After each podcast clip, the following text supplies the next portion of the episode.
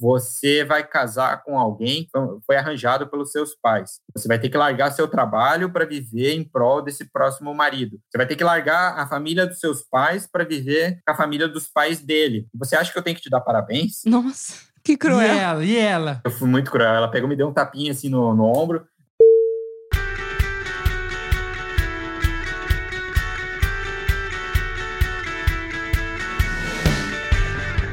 Olá, viajantes, aqui é a Manu. E aqui é o Mac, sejam muito bem-vindos ao ViajaCast. E hoje a gente tá trazendo aí o famoso caroneiro, se diz? É, é o caroneiro vermelhinho, o tomate.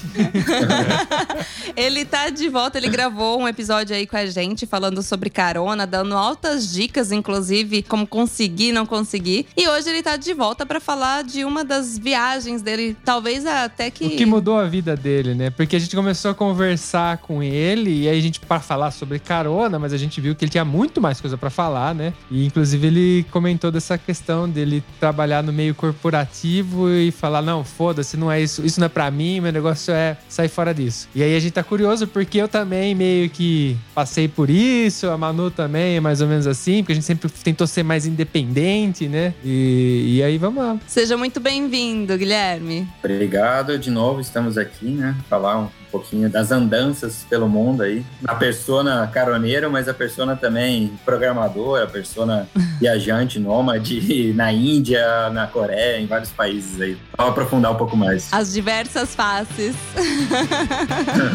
Vamos lá, então partiu? Partiu. Bora.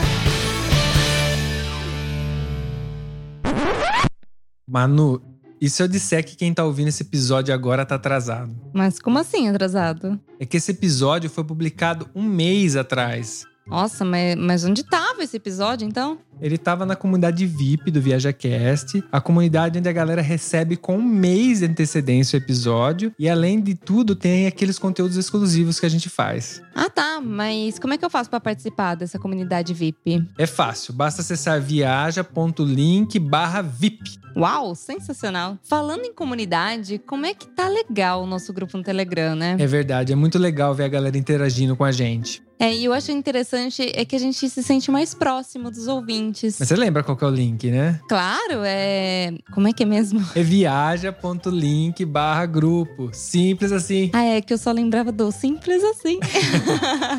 Pera, tá gravando? Tá gravando, você não sabia? Nossa, então eu vou aproveitar para falar pra galera que tá ouvindo aí, além de vocês continuarem compartilhando os episódios do Viaja Cash, existe uma outra maneira de contribuir. Sim, se a pessoa gostou desse episódio, quer ajudar a gente, ou ela participa da nossa comunidade VIP, ou ela pode simplesmente mandar um pix pra gente. Ah, um Pix é interessante. É bem rápido, inclusive. Qual que é o nosso Pix? É pix.viajacast.com.br. Manda um Pix lá pra gente agradecendo aí, ou até sinalizando, porque lá dá pra mandar mensagem. Escreve lá qual que é o episódio que você gostou e que incentivou você a mandar esse Pix. Partiu pro episódio? Partiu. Setting 1012, I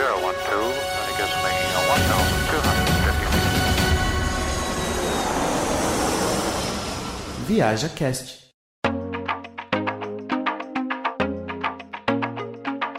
Então, Gui, você falou que você tava no mundo corporativo e aí deu um, não sei, um, um estalo e você resolveu mudar tudo. Mas e aí? O que, que é isso? O que, que foi? Ou encheu o saco, né, na verdade. Tem uma palavra que o Richard fala muito, que parece que é um regionalismo de Goiânia em Minas, que se chama cafubira. Cafubira. Cara, eu não conhecia essa palavra, mas cafubira é aquela vontade incessante de fazer alguma coisa. E talvez eu tivesse cafubira de conhecer o mundo. cara. Ah, Bom, eu sou formado em ciência da computação, trabalhava desde o primeiro, segundo semestre de faculdade, sempre no ambiente corporativo, bancos, multinacionais, petroleiras. Cara, e era aquele negócio assim, cara, que me consumia. Primeiro porque era muito regrado, era ambientes totalmente formais. E eu estava produzindo para uma empresa ou para alguma pessoa que eu não sabia quem era e estava produzindo um produto, principalmente na petroleira, que foi a última, estava produzindo contra o meio ambiente, estava produzindo contra o mundo em si. nossa. Eu era muito frustrado ne- nesse sentido. E na época eu lembro até que eu namorava e a gente, eu tava juntando dinheiro para comprar um apartamento em Curitiba e tal. O namoro acabou que, que não deu certo. Eu É. falei, cara, eu vou continuar vendo apartamento, por que, que eu vou ficar aqui preso? Eu vou tentar, eu vou procurar uma coisa diferente. Diferente. Nesse momento, eu, eu tirei férias, eu fui com meu pai, eu, tipo, eu não era o caroneiro ainda. Fazia viagens mais certinhas, viagens de férias. Eu fui para os Estados Unidos. Gente Ok. até alugou um carro, fez Califórnia ali, de San Diego até São Francisco. E durante as minhas férias lá de duas semanas, eu comecei a conversar com um amigo meu que ele tinha também essa frustração de trabalho e ele conseguiu, através da, da organização lá, para ir para a Índia. Ele ia trabalhar na Índia. Eu falei, ô Didio, eu vou, vou te visitar. Mas, tipo, eu queria realmente visitar a Índia, porque a Índia é uma coisa muito diferente. Sim. Ele falou, cara, se você não gosta do que você faz, que você não tenta um emprego aqui também, cara? Tem muito emprego de informática, velho. Na Índia. Que- Sim, que é verdade louco. isso. É verdade, já ouvi falar mesmo. Na Índia, cara. Cara, daí eu comecei a pensar assim, falei, cara, faz sentido, tá ligado? Durante as minhas férias lá nos Estados Unidos, eu entrei lá no sistema, comecei a aplicar para essas vagas, e a maioria das pessoas para essas vagas, elas querem trabalhar na Europa, elas querem trabalhar nos Estados Unidos, só que a maioria das vagas são na Índia e na China. Ah, acaba que o tempo vai passando, a pessoa não se qualifica a nenhuma vaga nos países de primeiro mundo, eles acabam, ah, para não perder o dinheiro que eles investiram para entrar no sistema, eles acabam indo para a Índia. Eu não, eu queria a Índia ou a China de cara. ah. Eu queria um choque cultural. Então, o que, que aconteceu? Duas semanas, férias nos Estados Unidos, eu entrei no sistema, passou três dias, eu fiz a primeira entrevista, passou não sei o que, uma semana, eu já estava com um contrato assinado na Índia. Eu voltei de férias dos Estados Unidos Com um contrato. com um contrato já assinado. Então, daí eu voltei de férias para o ambiente corporativo. Eu só, só. Peraí, deixa eu só entender. Diga, diga, diga. Eu posso estar atropelando certas coisas. Não, não, não. É que você falou um negócio, mas peraí. Você assinou um contrato, mas você tinha outro contrato, porque você tá trabalhando. Sim. Sim, eu tava trabalhando. Ah, vou assinar um contrato ali na Índia, Então, mas eu não larguei o emprego ainda. Sem pedir a conta. Ah, então é, mas eu, eu assinei um contrato para questão de um mês e meio para frente. Ah, ok. tá. Eu sabia que eu ia voltar para o ambiente corporativo. Chegou lá, meu chefe, oh, bem-vindo de volta, como é que foi as férias? Então eu falei, ah, a gente precisa conversar. a gente foi para uma salinha, eu falei, é o seguinte, tô indo embora, tô vazando. Ah, Como é que funciona aviso prévio? Preciso cumprir? Ele falou, como assim você tá indo embora, cara? Você acabou de voltar de férias. Então, é, não, vai rolar, cara. Ele falou, o que, que você quer? Você quer aumento? Você tá insatisfeito? Eu falei, cara, você sabe que eu tô insatisfeito. Eu tô falando insatisfação para você faz tempo, É. você não resolveu nada. Eu falei, não adianta ah, aumento. Falar, ah, mas você vai para outra empresa? Eu falei, vou, na Índia. cara, na Índia, velho. Choque. Imagina a cara dele. Tocou aquele balde de água fria assim na cara dele. Ele falou, cara, você tá maluco? Eu falei, ah, acho que sempre fui, né, cara? Eu sou programador! E daí ele falou, não. E daí, sabe o que foi? Ele começou a diminuir a, a minha ideia. Ele falou, não, não vai dar certo, a Índia é muito bagunçado, você vai se frustrar, você vai se arrepender. Eu falei, cara, tudo aquilo que ele falou só confirmou que eu precisava sair daquele ambiente. Sim, ele tava. Eu cumpri o aviso prévio e daí, nesse meio tempo, eu fui arranjando passagem pra Índia, né? Porque eu não tinha passagem. A grande coisa, assim, a Índia é um choque forte. Eu assinei um contrato de um ano lá. A empresa diz: se você ficar um ano, a gente paga a passagem de volta pra você. Até como um incentivo pra você ficar um ano. Uhum. E daí eu também me forcei. Eu, quando tento fazer uma coisa, eu falei, cara, eu vou até o final. Mas eu ia comprar uma passagem sem a volta. Normalmente, passagem ida e volta acaba saindo até mais barato que só a ida. Mas eu consegui encontrar um jogo. Tipo, tinha uma passagem barata pela África do Sul. Só que em vez de comprar a volta pro Brasil, eu comprei, tipo, São Paulo, África do Sul, Hong Kong. E daí de Hong Kong eu comprei um outro trecho pra Índia. Ok. Consegui passar uma semana na- África do Sul, consegui passar alguns dias em Hong Kong e cheguei na Índia, né, cara? Cheguei lá, falei, cara, pô, beleza, agora eu vou, vou trabalhar na Índia. Onde você foi na Índia? Fui pra Mumbai. Mumbai. Fui pra ok. Mumbai. Maior cidade da história. Não, da, da Índia, pelo É menos. enorme, é É assim. enorme, sim. Cara, não tinha preparo nenhum, era tipo totalmente o juvenil em viagens ali, fazer aquelas viagens nos Estados Unidos. Eu sabia que, tipo, eles falaram assim: alguém vai te buscar no aeroporto. Hum. Então, ch- cheguei em Mumbai, saí do aeroporto, esperando que ia ter alguém com uma plaquinha escrito Guilherme. Cara, não tinha ninguém, não tinha ninguém. Daí eu falei, Ih, cara, putz, e agora? Eu não tinha anotado o nome do hotel que eles iam me pagar no primeiro mês. Não tinha informação, eu não tinha sacado dinheiro, não tinha nada, né? Daí eu comecei a pensar, putz, e agora? O que eu vou fazer? Fiquei rodando, um monte de indiano já, assim, "Ei, táxi, táxi, táxi. Eu falei, cara, não sei nem pra onde que eu preciso ir, cara. Táxi. Eu falei, cara, só me deixa, tipo, por favor, deixa eu respirar. E, tipo, a Índia é muito intensa, é muita gente. Já naquele choque, assim, de calor, assim, cara, era muito quente na, na época que eu cheguei.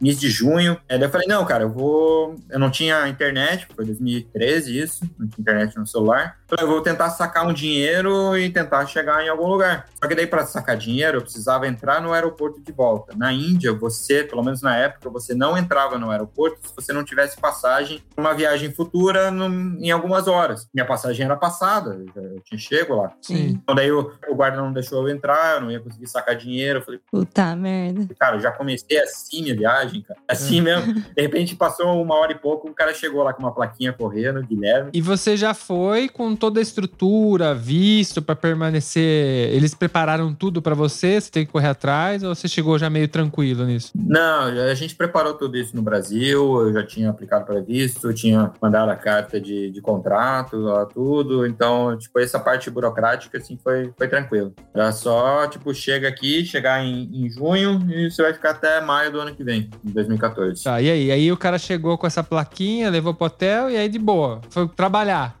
Cara, levou pro hotel e começou a vida, né? Tipo, ó, vamos, tem que achar um apartamento pra você, a gente paga o hotel o primeiro mês e, e vai indo, cara. E daí tinha bastante gente nesse programa, muito estrangeiro, tinha bastante brasileiro, bastante colombiano, assim, tinha uma comunidade. A gente começou a viver junto até. E esse meu, o meu amigo que, que me motivou a estar lá na Índia também me levou a certos lugares. Cara, e daí aquela intensidade, pessoas por todo lado, cara, homem pra tudo quanto é lado, porque você não vê muita mulher, mulher normalmente tem que ficar dentro de casa cuidando do lar. Sim. Muitos olhares curiosos, cara. E eu tava disposto a tudo, né, cara? Eu queria comer comida de rua, eu queria, tipo, eu não, eu não ligava muito pra coisa. Até eu achei que eu virei o Highlander depois daquilo, porque em um ano, cara, eu não tive diarreia, não tive caganeira na Índia, cara. Isso aí foi uma. Olha! Olha! É, gente. Você já tinha tido muito antes, você já tinha passado em algum lugar que você já tinha sofrido antes, ou você é foda. Eu tive depois, hein? Depois em Mianmar eu tive uns, apuros ali, mas. Por que você não passou né, na Índia, Na você passou lá. É, mas a Índia, cara, foi. Eu sempre dizia assim que eu separo a minha vida entre o, o pré-Índia e o pós-Índia. Daí ali eu comecei a olhar. A gente reclama muito do Brasil, mas daí a Índia é um ambiente muito mais pobre, muito mais sujo. Sim. E eu não via assim pessoas reclamando tanto, as pessoas eram mais dispostas, mais felizes, mas era, cara, era muito intenso. Eu sempre brincava, eu encarava a Índia como se fosse o Mike Tyson, vai te dar soco toda hora e você tem que aprender a esquivar, cara, porque você não vai derrubar o Mike Tyson. É verdade. É, é, isso é uma boa referência. Você falou que, que você ficou um mês lá no hotel e depois você teve que alugar. Foi fácil alugar? Ou a empresa deu essa ajuda pra alugar também? Ou você foi por conta própria alugando uma casa? E como que era a condição, tudo mais? A gente entrava em contato com as pessoas que já trabalhavam na empresa, estrangeiros, né, que estavam no mesmo programa que eu, então eu acabei morando os primeiros cinco, seis meses com dois, três brasileiros. Era engraçado, era um apartamento de dois quartos, Uhum. poderia ter no máximo quatro pessoas, duas em cada quarto, e só poderia homem, porque lá é bem separado, assim, homens de um lado, mulher do outro, lá o landlord, o dono do apartamento, proibia mulheres. Hum. Só que para baratear o preço, a gente botou sete pessoas, cara, e eram três mulheres. Três mulheres, então quando o cara chegava pra vistorial, sei lá o que ele queria sondar o apartamento, a gente tinha que esconder sapato, esconder as coisas, deixava as meninas no banheiro, cara, era uma, era uma zona. Mas daí a gente deixava as, as três meninas num, num quarto, os quatro caras no, no outro, cara. Puta, dormi com quatro pessoas num quarto pequenininho, que a gente não tinha nem cama, era só colchão no chão. Puta, 40 e poucos graus, mosquito pra caramba, não tinha Nossa. mosquiteiro, não tinha ar-condicionado. Cara, e, eu, e tinha uma mesquita do lado da casa, que 5 da manhã tocava mesquita. Então, tipo, o começo foi muito assim, cara, o que, que tá acontecendo? Não dormia, nossa, foi muito assim, tipo, intenso. Que choque, é. A parte é a experiência, que eu sei que é um. Ou você foi pela experiência, mas era bem. Por curiosidade, era não precisa falar o valor, mas era bem remunerado ou não é? Trabalhar na Índia vale a pena ou não vale a pena? Em questão financeira. Financeira. Então, considerando, tipo, o trabalho que eu tinha lá da petroleira, eu devo ter reduzido meu salário umas cinco vezes, alguma coisa assim. Eu ganhava 400 dólares por mês pra morar lá. A Índia, ok. Na Índia. Eu morava na cidade mais cara da Índia, que era Mumbai. E eu conseguia guardar dinheiro mesmo ganhando 400 dólares por mês. Caralho, é muito barato. Era muito barato, era muito barato. Eu conseguia guardar uns cento e poucos por mês. Obviamente, eu economizava em tudo, porque tipo, Sim, sim. eu não queria ser tratado como um turista, eu queria ser tratado como um local. local, Eu tô é. morando aqui. Sim, sim. A gente negociava, a gente aprendia a negociar, batia pé e tentava aprender os trejeitos lá deles. Mas eu lembro que um cara me falou uma vez, obviamente sem, sem dados estatísticos, ele falou, cara, 400 dólares você ganha bem pra caramba, dava 25 mil rupias, então você ganha mais do que 95% da população. E, Cara, pode ser que seja, pode ser que seja, não sei. Mas provavelmente seja, né? Provavelmente seja. E a Índia, assim, Mumbai era a cidade que tinha o prédio privado mais caro do mundo. Hum. Era uma família que morava com não sei quantos mordomos. E na frente do prédio tinha um cara que não tem casa cagando na rua. É, é isso é Índia. É, Era um contraste muito absurdo. É, um contraste. Eu ainda não tive a oportunidade de pisar na Índia, mas todos os relatos que a gente tem é exatamente isso. A diferença social, ela tá na sua cara, né? Assim, tacada na cara, bem claro. Tá na sua cara. Eu acho que a religião, o sistema até de castas, não sei o quê, ou até uma cultura muito mais antiga que a brasileira. É, obviamente tem muita coisa envolvida ali para falar, mas a diferença é, é gritante, mas ninguém vai chegar e te assaltar, né? Ninguém vai chegar, tipo, não há tanta revolta. O pessoal fala até como comodismo e tudo mais, mas é um lugar muito mais pacífico. Tipo, eu sentia muito tranquilo para andar na rua, no meio da favela com uma câmera na- no pescoço. É. Sabia que ninguém ia me roubar. Sim. Gente, que louco, né? Então, em vários pontos era bem gritante. E dali, você passou um, um ano nessa brincadeira aí. Imagina que você fez algum tipo de turismo ali, foi conhecer, falou que você queria experimentar as coisas tal. E, e você conseguiu aproveitar a Índia? Essa questão de trabalho, você ficou muito preso? Porque assim, seria legal você estar ali, tendo essa experiência, mas ainda curtindo ela, além só de trabalhar, né? Não, a gente conseguiu fazer bastante. Obviamente tinha limitação lá do trabalho, mas o pessoal entendia também que a gente estava num ritmo diferente. Era engraçado, assim, como tem muita gente na Índia, lembro que, tipo, segunda-feira eles me davam lá as tarefas que eu tinha que fazer, e daí eu queria demonstrar serviço, assim, na quarta-feira já estava pronto, as tarefas da semana, chegava pro meu chefe, ó, terminei na quarta-feira. Ah, então beleza, vai ler um livro aí, cara. Eu falei, cara, não, mas então, como assim vão ler um livro, cara? Eu tô aqui pra trabalhar. Ah, não, aprende alguma coisa do trabalho, então. Eu era meio jogado, assim, e daí você pedisse licença, podia viajar, então a gente fez umas viagens para Hampi, que eram é, ruínas milenares lá, a gente foi para Goa, que era uma praia que eles dizem que é- seria o, o lugar mais parecido com o Brasil, e é onde até criou o Psytrance e tudo mais. Hum. E a gente conseguiu fazer algumas viagens legais, assim, pela região. Obviamente eu não estava naquele estilo mochileiro de seguir em frente, eu tinha Uhum. sempre que retornar. Sim. Mas daí mais no fim, assim, no- nos últimos meses, a gente tinha direito a férias, daí, bom, fui para Varanasi, Varanasi, tipo, foi o lugar, assim, mais intenso e talvez que mais me marcou, e também pelo momento que eu cheguei lá. Bom, Varanasi é a cidade aonde chega o, o rio Ganges. Sim. E eles dizem que Varanasi, para o, o hindu, eles precisam ir lá também. Se você puder morrer ou precisar, puder levar suas cinzas para lá, é uma redenção. É uma coisa assim sagradíssima. E quando eu cheguei lá, era um festival de Shiva.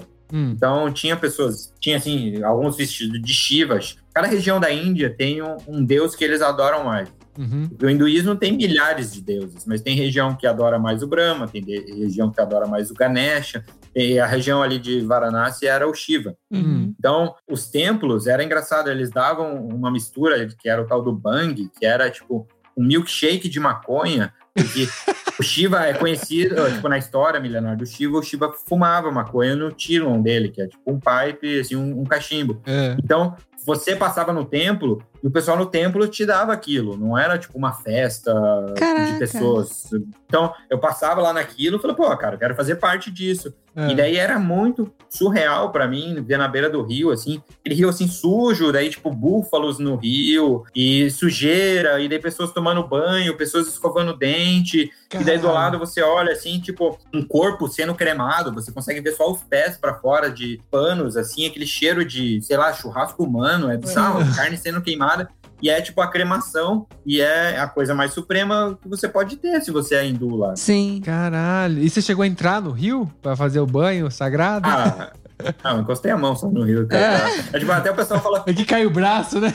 O pessoal fala assim: não, você, você precisa entrar na água para limpar seus pecados. Eu falei, cara, nem tenho tanto pecado, tá de boa. Só encostar a mão no rio, tá, tá tranquilo. Ia limpar o intestino, ia dar dor de barriga, não sei se ia cagar quem não. Ah, No, no fim das contas, quem que define essa quantidade de pecados, né? Ah. Deixa quieto.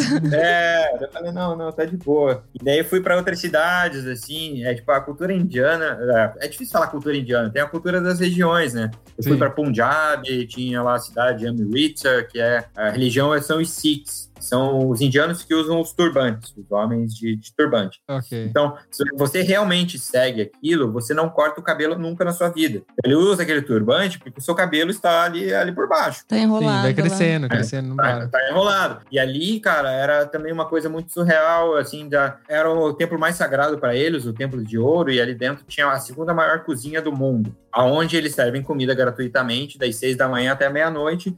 E eu- daí o ensinamento foi que, tipo, pessoas de rua sentavam ao lado de grandes empresários que são da mesma religião e não há, eles falam assim, não há distinção financeira aqui dentro. Que louco. Todo mundo tem que comungar da mesma coisa e comer junto. E, tipo, era uma coisa muito legal, assim. Que da hora isso. E era boa a comida? Era boa, sim. Tipo, não era... Não, a comida era boa. Não, eu já, já aproveitando falando de comida, porque é um assunto que me interessa bastante. É, É, imagina. das comidas indianas, assim, quais que você go- gostou bastante? Qual que te surpreendeu do tipo. Ou a característica geral dela. É, como que é? Pra quem nunca imaginou comer uma comida indiana. Cara, a característica geral é a ardência, cara. Se prepara com a pimenta, né, cara? Pimentada pra cacete. é. Eu aprendi, eu aprendi a gostar muito. Tipo, eu gostava, assim, de- da comida quando você começa a suar o bigode e a sobrancelha. Esse tá o nível legal. É, são muitos, muitos molhos que eles chamam de gravy, então normalmente são tipo batata. Tem muita coisa vegetariana, assim, o hindu normalmente é vegetariano. Tinha lá palak paneer, que era tipo um molho de espinafre com queijo indiano. Daí tem Pimenta.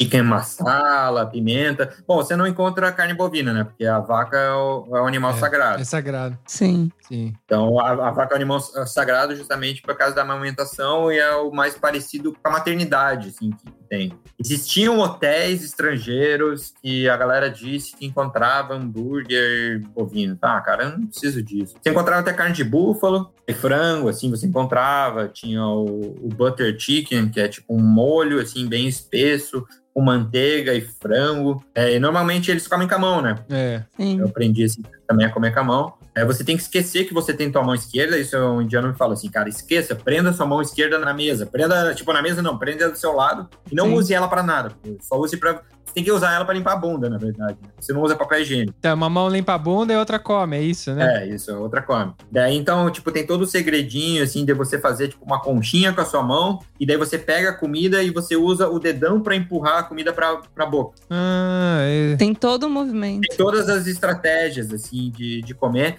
E eles usam muito pães, assim, pãezinhos bem finos, assim, que seria uma associação, tipo, a um pão sírio, mas só no formato, eu diria. Uhum. Mas tem... é, Bom, tem vários tipos de pães diferentes, assim, com alho, com queijo. A, a comida é muito variada. E, assim, no sul eles vão comer mais é, coisas com coco. Hum. Aí no, vai, vai- mudando assim a região, porque o sul é mais assim, região mais do litoral, é, daí tem região assim que é mais.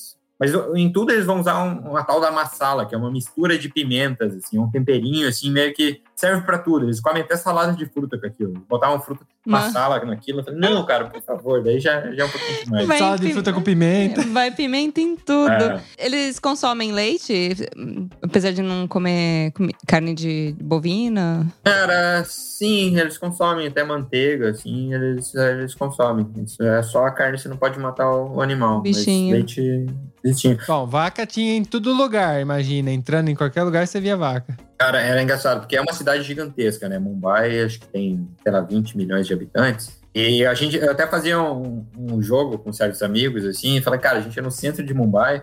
Falei, vamos tentar contar quantos segundos a gente consegue sem ouvir uma buzina. O meu recorde foi dois. É. E, e por mais que aqui seja aquele caos, e caos de tuk-tuk, caos de trânsito, não gera aqueles engarrafamentos de São Paulo, assim, por exemplo. A Ah. gente vê da TV. Daí, quando gera engarrafamento, você pode contar que tem uma vaca atravessando a rua. Ah, é, porque para todo mundo. Ninguém pode. Imagina atropelar uma vaca, você vai preso. Não sei o que acontece. Você não vai bater na vaca, assim, agilizar. A vaca tá passando, cara, deixa ela, deixa ela ali. Então, Show, vaca. Que doideira, né? e depois, assim, eu morei aqueles meses naquela casa com sete pessoas. É. Depois eu mudei para uma outra região, que era mais perto do escritório, e fui morar com dois indianos. Era um- brasileiro que já morava com esses dois indianos, Uhum. o Danilo, e ele ia voltar para o Brasil, porque ele chegou antes que eu, o contrato dele já ia vencer. Ele até perguntou, cara, você não quer morar aqui? Você já conhece eles, é mais barato, e você vai morar com os indianos. Aí eu fui, velho. E daí, assim, eu não tive muito mais contato com o estrangeiro. Eu não vi muito mais meus amigos lá. Mas eu comecei a fazer as coisas indianas. Eu comecei, tipo, a gente tinha que jantar todo dia junto, era meio um costume. Ai, que legal. Eles tinham já uma cozinheira. Era bizarro que tinha uma cozinheira na casa, porque tipo, era barato essas coisas. Eles já tinham, e eu falei, cara, a casa era totalmente simples, assim, a gente não tinha nem mesa, por exemplo. Mas tinha Mas a cozinheiro. gente. tinha cozinheira. É, e daí, assim, chegava todo mundo do trabalho, a gente esperava, estendia uns jornais no chão, e todo mundo comia vendo, tipo, uma TV lá que parecia um Zorra Total indiano que a gente tava assistindo. Que engraçado, mano. Que louco. É bom porque você teve contato, né, mesmo? Muito contato com a cultura. Com certeza, eu tive bastante contato. E nessa região que eu morei depois, que era, não era nem Mumbai, era uma região metropolitana de Mumbai, uma cidade chamada Thane. Lá tinha um elefante, às vezes assim rolava engarrafamento porque tinha um elefante atravessando a rua. Ah, tinha um elefante solto assim, dando rolê, assim. É, tinha um elefante lá, cara. Eu acho que até tinha dono, mas é, ele atravessava às vezes. Bom, provavelmente ele não oferece perigo à galera, né? Porque senão não estaria solto Não, não. assim. Eu tenho uma amiga que morou um tempinho também na Índia e ela falava, meu, a variedade de animais que você encontra na rua, assim, e é normal. Ela falou, no começo eu me espantava, depois eu falei, ah, só mais um. É só mais bichinho." um. É, os animais mais mal cuidados são os cachorros. Eles não gostam muito de cachorro. Sério? Ah, é? O cachorro até falava assim que parecia vindo de uma epidemia zumbi, assim. Caramba, eles Caraca. tratam, sei lá, como rato. É uma coisa Hum. que. O cachorro não é sagrado, o cachorro não, não tem esse, esse apego, assim, pra ele. Ele Bom, é só no- cachorro. No Brasil ele é, então a galera trata até como filho. e aí compensa, né? Com certeza. No Brasil, cachorro é sagrado. É, vai mexer com o cachorro, vai fazer até uma brincadeira com o cachorro, tá ligado? Isso ofende mesmo. Vira-lata caramelo é uma entidade brasileira, É né? a entidade brasileira. É o animal mais resistente do mundo, tá ligado? Com certeza. Daí eu vi muita gente, eu vi muito estrangeiro é, surtando na Índia. Não, imagina. Porque eram pessoas assim que, assim como eu falei que eu queria ir pra Índia já de cara, eles não queriam ir pra Índia de cara, eles queriam ir pra, pra Europa. E acabaram parando lá.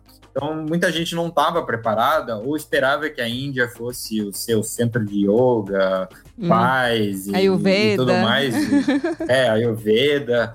Então eu vi muita gente que não aguentava comer comida indiana, vi muita gente xingando, puto, tava tudo. Ah, eu acho que aquilo também, no episódio passado, eu falei que a carona me ensinou a ter paciência, a Índia ensinou muito, assim, a ter paciência. Eu aprendi que eu não conseguiria colocar os meus princípios e a minha cultura num país diverso. Teria que aceitar muito deles, ou talvez não aceitar, pelo menos entender o que eles fazem, não julgar. Falei, cara, tá errado o que vocês estão fazendo. Mas ali é você que está errado em achar, porque a cultura deles assim, pra eles é normal assim, né? É uma das belezas da viagem que eu acho, que eu até te- tento pregar pra galera, é que viajar na realidade é você se abrir e entender que você- a sua verdade ela é verdade pra você, mas pro resto do mundo ela pode não fazer nem sentido. E aí Você falou, na Índia, imagino que seja assim. O que você acredita às vezes, a galera essa cara, mas como assim você pensa assim, né? Cara, Aham. é interessante você falar dessa questão de acreditar, porque o meu padrinho, ele viajou pra Índia a trabalho também, ficou, sei lá, um mês. E quando ele voltou, acho que depois de uma semana, assim, ele faleceu, teve um infarto, mas nada coligado a, ligado à Índia, né? Mas foi uma, só uma Coincidência? é, uma coincidência. E a gente então não teve tempo de falar sobre essa viagem. Mas é muito nítido pra mim quando eu perguntei pra ele: "E aí, tio, como que é a Índia?" E eu, eu era criança. E ele virou e falou assim pra mim. Ele só falou uma frase. Ele falou: Tudo que eu acreditava antes de ir, eu não acredito mais. Então, cara, e ele não teve tempo de me explicar isso. E essa frase ficou na minha cabeça, ficou até hoje, né? E hoje, quando eu converso com alguém que já foi pra Índia e tal, as pessoas muito falam disso, que tipo, ah, eu fui pra Índia e eu voltei uma outra pessoa, porque ah, você acaba aprendendo tanta coisa, você tem tantos choques, e como você falou, você tem que lidar com aquilo tudo, é, é muito intenso e tudo mais. E aí eu queria falar que, tendo essa frase do meu tio, eu gostaria que você falasse pra mim. Você consegue explicar o que ele tava querendo dizer?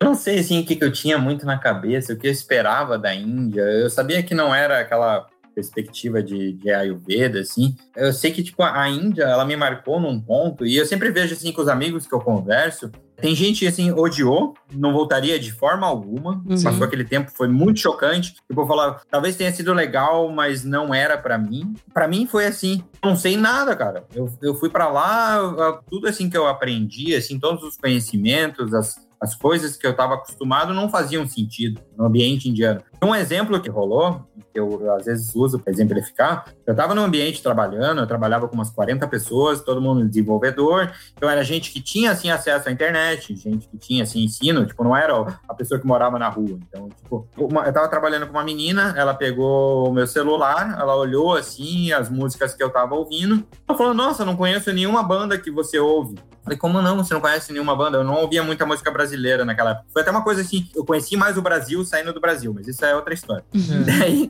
ela começou a olhar assim e falou, cara, não, não conheço nada mesmo. Eu falei, cara, mas eu conheço, eu ouço música famosa. Eu ouço os Beatles, por exemplo. Ela, não, nunca ouvi falar. Eu falei, cara, não, não. Como Oi? assim você nunca ouviu falar sobre os Beatles? Ela, não, John Lennon, Paul McCartney. Não, nunca ouvi falar. Daí eu, tipo, eu botei umas músicas pra ela e realmente ela nunca tinha ouvido Let It Be, Hey Jude. Ela nunca tinha ouvido. Eu falei, ah, beleza, talvez seja nova, ela tinha 20 e poucos anos. Aquele dia eu parei o que eu tava fazendo e comecei a perguntar a todo mundo do escritório se eles conheciam os Beatles. Cara, você já ouviu falar dos Beatles? E tinha um cara que já tinha ouvido Stand By Me, do, do John Lennon, Ok. porque houve uma versão dessa música num filme de Bollywood. Ah, é, ok, do Bollywood. Massa. Então, daí das 40 pessoas, aconteceu que, tipo, umas três, assim, sabiam quem que os Beatles foram. E aí, um cara até ficou meio com raiva de mim, falou, cara, você tá te cantando vantagem, você tá tentando achar que você é superior porque você conhece os Beatles. Eu falei, não, cara, você não entende. Eu tô tentando entender. Tudo que eu cresci, tudo que eu cresci e criei como verdade, aqui não é verdade. É. Tipo, fa- fala pra mim qual que é a banda mais famosa aqui pra vocês. Ele me falou, então, cara, eu nunca ouvi falar dos caras. Como você nunca ouviu essa banda? Eu falei, cara, eu nunca ouvi, tá ligado? É o que eu tô sentindo, né? Virou do avesso o mundo, assim, né? Vira do avesso, tá na Índia. Então, essa foi a mágica. Tipo, parece que eu não tava em outro país. Parece que eu tava em outro planeta, sabe? Que louco. Que isso é uma coisa que é muito Pra quem tá disposto a aprender, né? Não é, não é para todo mundo, que nem a gente já fala, assim, já comentamos em outro, no outro episódio. Mas pra quem tá disposto a aprender, isso é um tapa na cara. Porque, assim, é a nossa verdade. Que o Beatles pra gente, você falou, eu sei, a Manu sabe. Todas qualquer as- brasileiro, é. praticamente, que você falar, vai saber um pouco, um, um pouco mais, um pouco menos. E aí você chega ali não existe isso, é totalmente diferente. Então, e, e isso não é só ali, é que ali é muito escancarado, né? Mas existem pequenas situações iguais em todo mundo, tá ligado? Em outros assuntos, em outros temas, que a nossa verdade ela é batida de frente, né? E isso é uma puta, é um puta ensinamento, né? Cara, a gente começa a abrir essas caixinhas e eu fiquei meio viciado em abrir elas, sabe? Sempre quero tentar descobrir coisa assim que seja exótica, tipo, não exótica, mas um conhecimento assim que, tipo, para mim nunca foi passado. Daí, obviamente, é, daí você começa a entender um pouco mais por que não é passado. Porque, tipo, são conhecimentos eurocêntricos formados, assim, da Europa que são passados aqui no Brasil. E daí foram conhecimentos, assim, asiáticos, da, da Índia mesmo, são taxados como inferiores. Hum, é, sim. Tipo, Sim, são, é. conhec- são conhecimentos assim, ah, é uma coisa exótica. Tipo, o que é exótico? O que é exótico é uma coisa que não é europeia. É. Então, tipo, fica- você começa a entender, assim, tipo, ó, como a gente foi gerado, tipo, o nosso conhecimento para coisas europeias. É, a nossa cultura deriva muito da Europa, dos Estados Unidos. A gente tem muita influência desses dois lugares, né? Dessas duas. E aí a gente acaba acreditando que o mundo tem essa influência, mas o o mundo mundo é não assim, tem né? essa influência. É, sim. E daí certas coisas indianas acabam sendo conhecidas mundialmente porque elas viram moda nos Estados Unidos, viram moda na Europa, tipo yoga.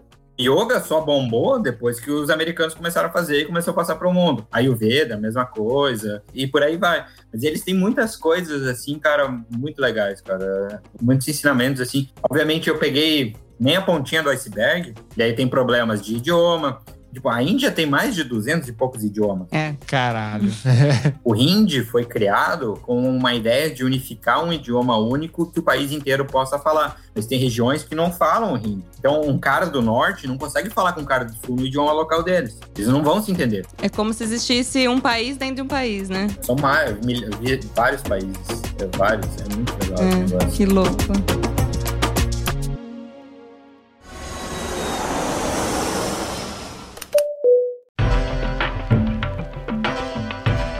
E você chegou a arriscar aprender alguma coisa em hindi ou nas outras dialetos que tem lá? Eu comecei ali a aprender no começo, bem no início da minha viagem. Mas acho que eu fui preguiçoso. Talvez seja um dos arrependimentos ali, não, não ter focado. Mas ali, a parte os brasileiros você usava inglês, imagino. Ah, Não, o inglês até lá em Mumbai ali funcionava bem. Porque foi uma colônia britânica, né? Então, nos grandes centros, assim, você encontra bastante gente que fala inglês. É, é- o inglês lá é muito mais tranquilo que o do Brasil. É. Obviamente, você vai ter o sotaque, assim, Sim. e tem muita expressão corporal. Uma coisa que é muito legal, não sei se vocês ou os ouvintes já repararam, são indianos mexendo a cabeça de um lado pro outro. Ah, Sim. É, sim, filme, tudo característico, né? Eles dançam assim. Cara, e daí eu comecei a entender o que, que significa isso. E eu entendi aquilo muito bem no exemplo no escritório. Então, dentro do escritório, era um complexo gigantesco, milhares de pessoas trabalhavam lá, a gente tinha a cantina. E a gente estava sentado lá, chegava um indiano,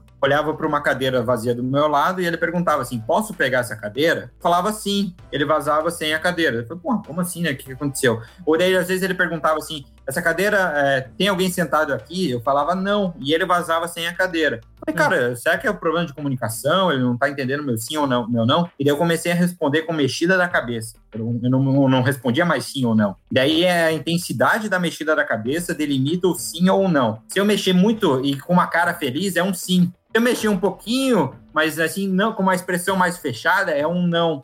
Então, daí quando a pessoa perguntava assim, a cadeira tá livre, eu mexia a cabeça bastante assim, cara, ele pegava a cadeira, velho, e ele entendia. Que da Ah, que hora! louco! Cara, eu, eu falei, cara, não é possível isso, cara, e funciona, cara. E daí, tipo, tanto que eu voltei depois. Você começou a fazer experimento, né? Eu comecei a fazer os experimentos. Tanto que depois dessa viagem, eu voltei pro Brasil e meus amigos brasileiros falaram, cara, por que que você tá mexendo tanto a cabeça pra falar com a gente? Assim, porque você se, você se habitua, foi um ano, né? Balançando a cabeça que nem um sino. Assim.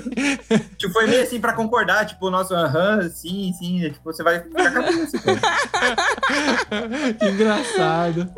E é bem característico, a gente. Você vê filme que retrata a indiana, a, a dança é uma das coisas que sempre retratam. E esse balançar. E é um jeito, tem, tem um certo. Eu não consigo fazer. Eu já vi que você consegue fazer melhor já. Ah, e- eu Ele não- treinou um ano. É, mas eu desacostumei, né? A última mexida de cabeça assim, foi em 2014, né? Mas ah, daqui a pouco volta.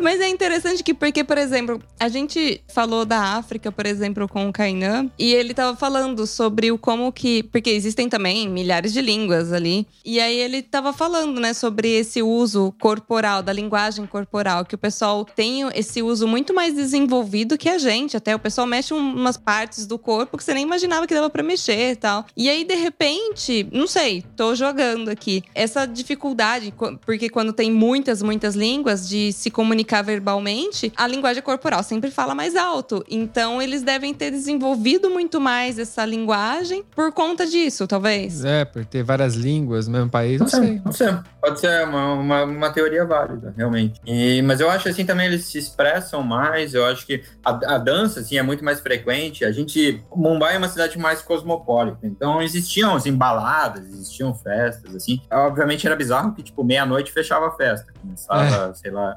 Cara, meia-noite acabava, assim, tudo. Mas a galera dançava muito, a galera era muito mais, tipo, homens entre homens. É uma coisa assim, tipo, no Brasil, você não vê, assim, a dança acaba sendo mais, tipo, uma conquista. Não, cara, você tá dançando pra se divertir, cara. Você não precisa pensar. Então as pessoas faziam movimentos, e daí Bollywood é sempre sobre dança, né? Bollywood, assim, eles, eles até falavam assim: você sabe que um filme vai ser um sucesso porque eles lançam a trilha sonora algumas semanas antes. Se a trilha sonora der boa, o filme vai bombar. Que legal. Ah, que da hora. É muito mais sobre a música. Então, daí os filmes são muito longos, sempre três horas e meia, quatro horas. Nossa. Cara, todo filme tem intervalo. Uma coisa que é curioso, Primeira vez que eu fui no cinema, assim, cara, daí beleza, eu passo os trailers. De repente, assim, surge uma bandeira gigantesca da Índia no, no cinema. E todo mundo levanta. Daí eu falei, cara, o que tá rolando aqui, né? Daí os indianos começaram a falar assim pra mim, pra esse sentido pra levantar. Cara, toca o hino, velho, no cinema. Toca o hino nacional. Mano, Ah, sério? Antes de começar. Antes de começar, daí começa o filme.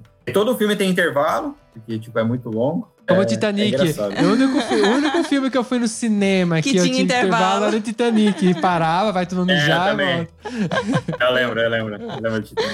E daí ele virou, acho que um costume, porque daí até os filmes estrangeiros, os filmes de Hollywood, eles colocam intervalo. Mesmo que o filme tenha uma hora e pouco, eles colocam intervalo. Assim, a galera tá Hum, acostumada virou já, né? E os filmes são bem forçados. Eu vi alguns Foi já. Mas é muito engraçado. Eles são, como eles têm essa questão, eh, questão de expressão corporal, dá aquele, tipo, aquele corte, mostra a pessoa e os carros explodindo, porque tem isso, né? Parece filme forçado, sabe? É engraçado de ver. É na, na nossa concepção, claro, é, né? sim. Pra eles é o auge, né? Eu assisti vários filmes bem trash, assim, que eu não vou lembrar o nome. Um que eu gostei foi Os Três Idiotas, que era até uma história, era bem, é bem famoso lá. Acho que até valeria a pena, até eu queria reassistir. Puxando o assunto pra, pra Bollywood, eu vou contar o que acontece. São pessoas brancos, normalmente, estrangeiros, É. são muito visados tanto para filmes de Bollywood como para casamentos. Eu fiz um teste para um filme de Bollywood, eu acabei não passando. Oh, Tá yeah. brincando.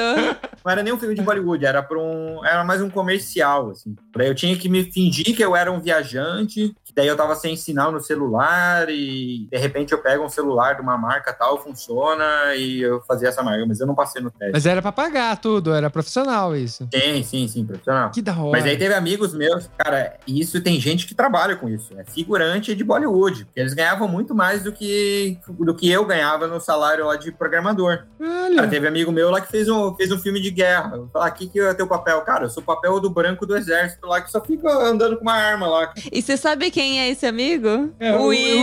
Willy. é o Willy? É o Willy. não, não, não é o Willy, não Ah. é. É que na época, na época eu não conhecia o Willy, mas o Willy também já passou por essa. É. Ô, bom, a gente já sabe que se a gente cair na Índia, morrer de fome a gente não morre, né? Vai Eu dar. vou virar, vou virar figurante. Ou vocês trabalham em casamento, né? Casamento também, porque, tipo, você ter um, um branco ocidental no seu casamento significa que você tem poder, que você tem riqueza. Então, né, eu lembro que um amigo meu foi contratado para trabalhar vestido de soldadinho, sabe aqueles soldadinhos é, ingleses? É. Que não se mexem? Ele, ele falou que ele tinha que ficar parado, assim, cara, na entrada do casamento, recepcionando os convidados. Ah, Você mas tá ele não zoando. podia comer, por exemplo, porque eu adoraria isso se eu pudesse comer. Você não vai como convidado, você vai trabalhar. É, depois você vai comer. Ou daí tinha pessoas assim que tinha que carregar, sei lá, carregar alguma coisa, só falar bem-vindo ao casamento, né? Depois você pode comer. Mas daí você ganha pra recepcionar os convidados, daí depois você tá liberado pra comer. Nossa, eu vou liberar. Acabando a pandemia, eu vou cantar eu vou pra lá. Você foi em algum casamento? Você chegou aí? Não fui, não fui. Na Índia eu não fui. Eu fui num casamento só em Mianmar e Uzbequistão, mas é, na Índia eu acabei não indo. Porque eu já adoraria a oportunidade de ir, não pensando no trabalho, no dinheiro, mas só de ver, porque deve ser muito da hora você ver, porque deve entender como que é a cultura, porque eu gosto muito de observar, de ver, conversar com as pessoas. E imagine você ir ganhar, poder comer, porra, aí seria fechado. Tipo, o casamento é tido como um marco muito importante, muito mais importante que para nós brasileiros, eu acho, na vida. E assim, pela religião, e os dois indianos que moravam comigo, eles tinham 32, 33 anos, eles nunca, eles eram virgens, eles nunca tinham feito sexo porque eles não eram casados. Você vai transar depois do casamento. Então, essa, essa união é uma coisa muito forte. E eu lembro um momento que eu fui muito drástico, mas eu sabia que eu poderia ter sido, com, uma indiana que trabalhava comigo. Foi até a primeira que descobriu que, que falou o negócio dos Beatles. Eu, eu sabia que ela não tinha namorado, eu sabia que ela não tinha nada. E daí, quando você tinha um acontecimento bom para compartilhar no ambiente de trabalho, você mandava um e-mail para toda a equipe, assim, ah, comprei um carro, comprei um apartamento. Iam pegar doce na minha mesa. Ele levava doce para todo mundo, todo mundo ia lá, pegava um docinho e dava parabéns pra pessoa. Era um costume. E daí eu tava trabalhando num negócio e eu recebi um e-mail dela, eu vou casar. E daí, tipo, venho aqui pegar doce. Eu falei, cara, como assim ela vai casar? Eu falava muito com ela, sabe? Ah. Daí eu não fui ali pegar o doce, e depois na hora do almoço, assim, ela veio até falar, cara, por que, que você não veio me dar parabéns? Daí eu, eu pensei assim, cara, eu vou ser cruel, mas eu sei que eu posso ser cruel com ela. Eu falei assim, pô, então, Vidal, seguinte, você não tem namorado, você vai casar com alguém que foi arranjado pelos seus pais. Você vai ter que largar seu trabalho para viver em prol desse próximo marido. Você vai ter que largar a família dos seus pais para viver com a família dos pais dele. Você acha que eu tenho que te dar parabéns? Nossa, que E cruel. ela? E ela? Eu fui muito cruel. Ela pegou, me deu um tapinha assim no, no ombro. Ela falou, porra, só você mesmo pra falar um troço desse. Ela falou assim: não, é o seguinte, eu conheço já ele faz tempo, eu pude escolher, Ah. eu vou continuar trabalhando e eu tô muito feliz. Ah, Aí eu falei ok. assim: posso te abraçar? Então, pra dar parabéns. Ela falou: não, não, em público a gente não pode se abraçar. Eu falei, então parabéns. Ah. Ah, mas que bom, pelo menos isso, né? Porque às vezes é foda, né? Quando a família arranja o casamento, a mulher tem que se virar praticamente um objeto, né? Tadinha. É, mas é que daí, tipo, daí a gente fica pensando, é a cultura lá deles. Tem Hum. muita, obviamente, não tô falando assim, a nossa concepção é muito errada. Sim. Uhum. Mas ali pra eles, puta, às vezes conseguir casar é tipo é uma conquista. Eu não fiquei pra. Se eu não conseguir casar nessa época, acabou, minha vida não vai servir pra nada. Sim. Não são certas, obviamente, se não houver abuso, tem várias coisas. Mas eu, eu sei que eu fui drástico ali, coloquei as coisas, mas, mas deu certo, hein? Ela Ó. fala comigo até hoje. Ah, tá. Mas porque ela soube entender, né? Era uma pessoa provavelmente aberta. Soube entender que você tem uma outra cultura e vê isso É. com os outros olhos, né? Ah, mas acho que trabalhando ali, ela convivia com outras culturas É, também, né? Porque era um sabia. lugar que tinha gente de todo quanto é lugar do mundo, né? Sim, sim, com certeza. Tive uma namorada indiana. Ah! Sério? Ah, conta pra E aí? gente. Peraí. Pode namorar? Como que é um namoro indiano? É. Então, eu, eu lembro assim, nos, nos primeiros meses, assim, não era com essa pessoa, mas uma menina do meu trabalho me convidou pra ir jantar na casa dela pra conhecer os pais. Daí o colombiano já falou, cara, se for, você já prepara o casamento aí, cara. É. Eu não fui, eu não fui, eu não aceitei. Falei, cara, não, não vou iludir a menina, né? É. E daí essa que eu acabei me envolvendo, ela trabalhava com uma mexicana que morava comigo até. E a gente se conhecia de festa, então ela já era de uma família um pouco mais aberta Ah, ok. porque permitia, mas é assim, a gente se relacionou e, e tudo mais, mas a certo ponto ela falou assim, cara, eu sei que você vai embora daqui seis meses e eu quero alguém pra casar, assim, era a coisa mais efetiva. Mas foi, cara, foi divertido. Eu acho, eu acho que eu fui o primeiro beijo dela. cara. Ah, que bonitinho. Nossa, que louco, cara. Por mais que tenha esse negócio, eu acho que não é tão comum assim, namoro, não é, não era pelo menos no, Ah, até no porque lugar, não- assim. Não faz parte da cultura. Provavelmente uma introdução, por ter muito estrangeiro, isso acaba se difundindo, mas culturalmente lá eles não têm isso, né? E aí é mais difícil você. É, e daí a gente não podia, não podia demonstrar afeição em público, não podia dar mão, você não, eu não podia fazer nada, era tudo meio. Mas vocês escondido. podiam se encontrar sozinhos. Podia, podia, isso sim. Mas era, tipo, não vai dar mão. Você vê homens de mão dada, Ah, amigos, e é muito engraçado, você sempre vê, tipo, um homem segurando o dedinho, assim, do outro, é que eles são muito amigos. Ah, é? Ah, que da. É muito engraçado a, a distinção, assim, de relacionamento de homens, assim, tipo, eu falo, cara, nossa, será que, tipo, os caras são um casal? Eu falo, não, não, casal também não pode de- demonstrar ali, né? São muito amigos mesmo, cara. Andando de mão dada, assim. É, e da hora. Tem, não tem preconceito, pô. Eu acho isso legal. É, lógico que não. Porque a gente não faz isso, por exemplo, no Brasil, você não vai ver fazendo isso, a não ser que seja um casal, porque tem um puta preconceito em cima, tá ligado? Você acha que eu vou sair com meu amigo, amigo só, de mão dada. Entendeu? Abraço já é difícil em algum- alguns lugares, você dá um abraço no seu amigo, que a galera já vê meio torto já, dependendo se você tiver. O Brasil tem masculinidade frágil pra caramba. Tem, né? Tem, é bem frágil. Aqui, por exemplo, os homens se cumprimentam dando um beijinho no rosto. É normal. Como que o pessoal se cumprimentava lá na Índia? Cara, eu acho que era dando a mão mesmo, dando a mão direita, né? Ou, tipo, às vezes até fazia, né? Um namaskar ali. Namastê é muito coisa ocidentalizada. Eles- Em algumas regiões você tem que fazer um namaskar, alguma coisa. E você falou de cumprimentar, eu pensei em dar a mão, mas normalmente a gente dá a mão direita, né? Mas se você chegar e bater É, no ombro de uma pessoa com a mão esquerda, você tá ofendendo ela? Ah, é, é ofensivo, é ofensivo. Eu fiz- Porque Você você passou você a mão deu... da bosta nela. Ai, que horror. Você deu algum fora? Em questão de- dessa- desse choque cultural, tudo, você acabou dando algum fora? Alguns. Eu acho que era mais, tipo, é, alguns, assim. Eu, eu lembro de aniversário da galera, eu queria abraçar as meninas e. Não, não, não, calma aí, cara. Não, não abraço. Too much. Mas- é, too much. Mas é. Bom, deve ter dado vários bola fora, né? É que às vezes você nem percebe, né? Você- Como não faz parte da cultura. Ninguém te contou, É. né? Se ninguém veio tentar cortar seu braço, quer dizer que tá tudo ok. Ah, tá tranquilo. A galera era pacífica, assim. Às vezes tinha uns taxistas lá que gritavam, queriam te passar a perna, queriam fazer um caminho mais longo. Falei, cara, eu sei o caminho. Daí ele gritava, não, você tem que pagar. Eles falam um pouco mais alto, dá certo, assim, negociar é uma coisa muito legal, tipo um jogo também, mas não sei assim de bola fora, não, não me recordo. Nada muito marcante. E tomate, como que era o tomate antes da, da Índia e o tomate depois da Índia? Cara, tomate antes da Índia, tava guardando dinheiro pra comprar um apartamento. Eu fico até imaginando, né? Às vezes faço. Eu sei que esses exercícios do EC, eu falei, e se eu não tivesse ido pra Índia? Uhum. É, bom, eu teria talvez comprado um apartamento, talvez, com certeza, sei lá, estaria numa vaga, numa posição de empresarial mais forte, mas, cara, eu não teria muita vivência. As coisas que eu mais tenho orgulho hoje da, da minha vida, que são minhas experiências, as caronas, a vivência na Índia e depois, sei lá, Coreia do Sul, Tailândia, Alemanha, todas as coisas assim, não, talvez não tivesse acontecido. Obviamente é, é coisa só hipotética, mas é, eu acho que o tomate, depois na Índia, se tornou uma pessoa muito mais agradável, mais paciente, mais pessoa mais sociável ali também. Acho até engraçado que eu acho que as viagens também me ajudam nisso. O estereótipo do curitibano é a pessoa que, tipo, se, você, se vem alguém do seu lado da rua que você conhece, você vai atravessar para não cumprimentar. É? Sim. Caramba. E, e eu sei, cara, é difícil fazer amizade em Curitiba se você não é de lá. Você chega lá, cara, não é bem assim. E Eu lembro que, eu, assim, quando eu fui pro Rio de Janeiro, por exemplo, assim, na fila do supermercado, a pessoa vira pra você e tá conversando. Eu lembro que a primeira vez foi um choque, assim, falei, caralho, pessoas estão falando com você na rua, sem te conhecer. É.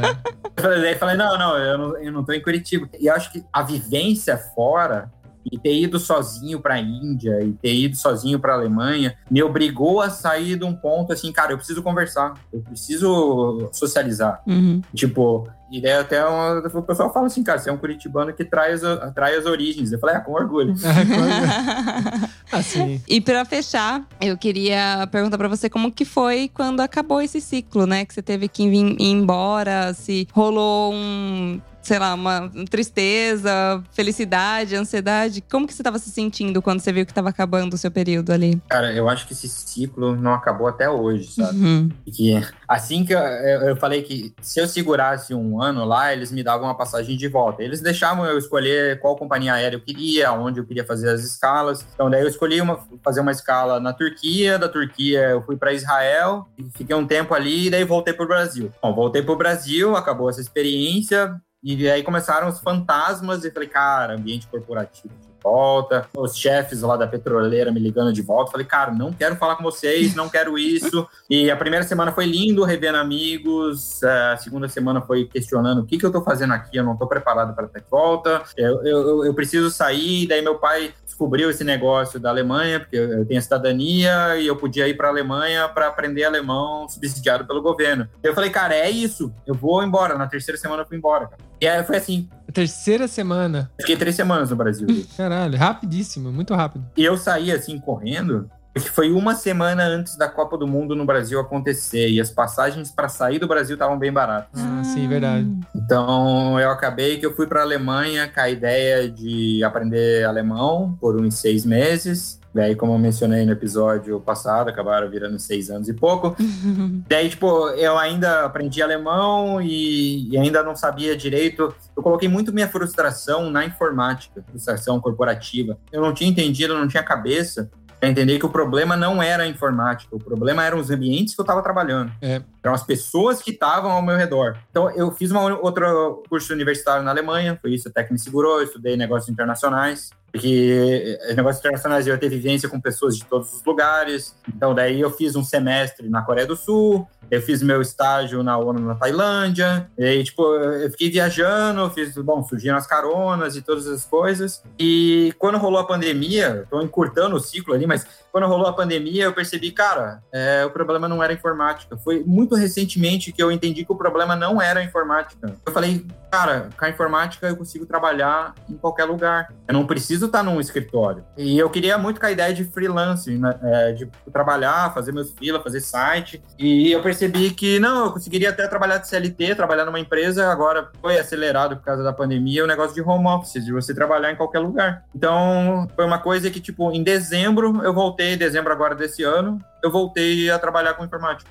Tô desde lá agora, fazendo isso. Aí, ó, tá vendo? Eu acho que foi um ciclo, assim, de idas e voltas. E as pessoas às vezes falam assim, puta, cara, mas você deu toda essa volta pra retornar à informática, eu falei, cara, mas não é um retorno, sabe? É. É uma outra pessoa. Sim. Sim. Não, e serve também, até como um- escondido nisso, serve pra pessoa ver que às vezes tem pessoas que estão com dúvida de perder aquilo que eles têm quando eles vão se jogar no mundo e aprender coisas novas. Tipo, falar, ah, eu tô na empresa, no seu caso, tô na corporação, tô ganhando bem. Eu vou abandonar isso pra fazer uma experiência nova e tem medo de nunca mais conseguir isso. Mas não é isso. Você tá indo pra frente, você tá indo aprender coisas novas e pode ser que no, que no seu caso você voltou pra isso, mas você voltou com uma cabeça totalmente diferente, num lugar diferente. Às vezes você acaba se encontrando melhor Fazendo até de uma maneira diferente, agora ele voltou, né? e chegando até mais longe, tá ligado? Porque às vezes as pessoas acham, às vezes você tá limitado, achando que um salário bom, né? Não sei de onde eu ouvi isso, mas que um salário bom mata um empreendedor, né? E é a mesma coisa, não só para o empreendedor, mata às vezes você chegar muito mais longe, né? A mensagem vai além disso, né? Uhum. Então eu. As pessoas pensam assim, muito, puta, eu vou perder o que eu tenho, mas o que, que você tem, cara? É uma vaga, é um título, cara. O que, que é isso, velho? Você, tá, você tem um- um- uma função que você tá rendendo dinheiro pra alguém, cara. Você, você consegue de alguma outra forma. Uhum. Se você tiver a qualificação ali, até. Cara, vai assim, cara, em algum momento assim, você, você acaba voltando, você apresenta com novos, novas coisas, assim, eu acho que hoje, hoje na informática, assim, eu tô num ambiente, assim, muito mais saudável ali, no lugar que eu tô agora, e sei lá, eu consigo lidar com pessoas de forma diferente. E não tem ninguém, não tem nenhum programador que tenha viajado de carona até a China. Ah, Bom, tá aí o desafio. Se tiver algum programador que tá ouvindo a gente, que via- viajou de carona até a China, tem que mandar um e-mail, entrar em contato com a gente pra gente apresentar. a gente vai lançar esse desafio aí. Desafio. Encontre o programador. Caroneiro até a China.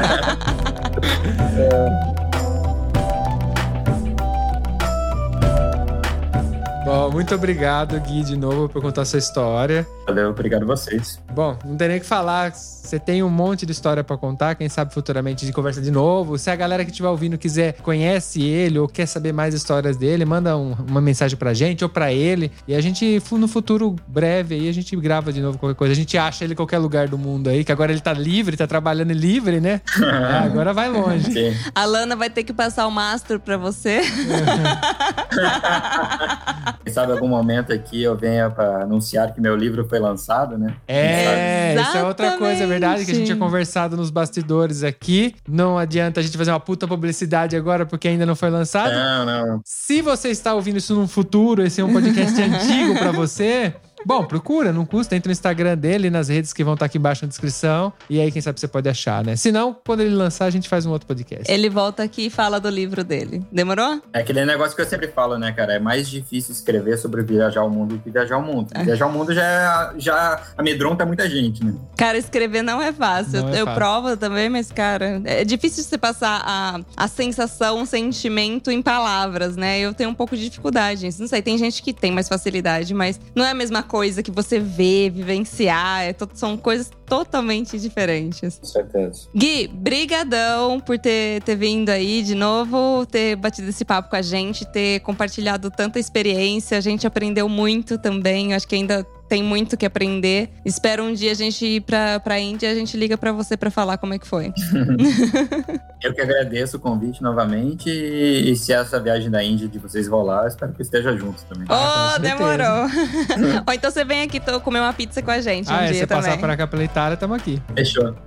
Fechou? Temos um programa? Temos um programa. Tchau, tchau, galera. Um beijo, tchau, tchau. Valeu, obrigado.